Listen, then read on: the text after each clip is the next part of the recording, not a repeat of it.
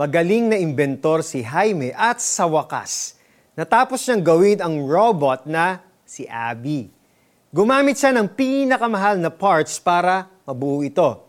Ikinabit niya rin ang pinakabagong technology para makapag-isip at salita ang robot on its own. Dahil dito, merong naghahanda ng breakfast niya sa umaga. May kalaro siya ng chess sa tanghali. Tuwang-tuwa siyang makita na nagfa-function ng maayos si Abby ayon sa pagkakadesenyo niya dito. Pero, isang gabi, nakita niya sa harap ng salamin si Abby at narinig ang mga salitang ito.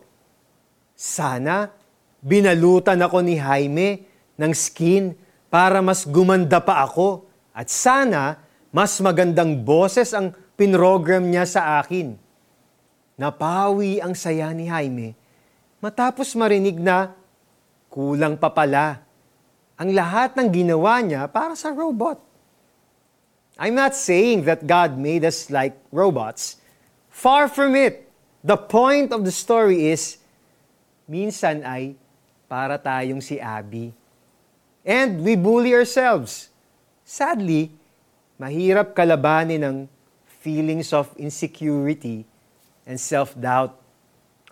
No wonder na dumarami ang cases ng depression at suicide nowadays. Pero sa tingin mo, How does our Creator feel every time na wala tayong ibang nakikita kundi ang ating perceived flaws? We have to look at ourselves through the eyes of God, our Creator. We are precious in His sight.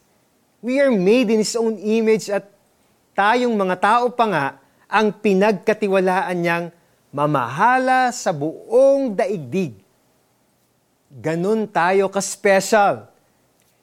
We should stop criticizing what we see in the mirror and see ourselves through the eyes of our Creator. Let us pray. Lord, sorry for all the times that I've looked down on myself. Give me the grace to get out of depression and teach me to love myself. Help me to see how wonderfully you have made me. In Jesus' name, Amen. Paano naman natin maya apply ito in ourselves, in our lives? Look at yourself in the mirror and pray that you will see yourself as God sees you. Then, instead of uttering your flaws, compliment how God has wonderfully made you List the flaws that might cause you to become depressed and pray that God opens your eyes to see how special you really are. Pagkatapos, sinabi ng Diyos, Ngayon, likhain natin ang tao ayon sa ating larawan.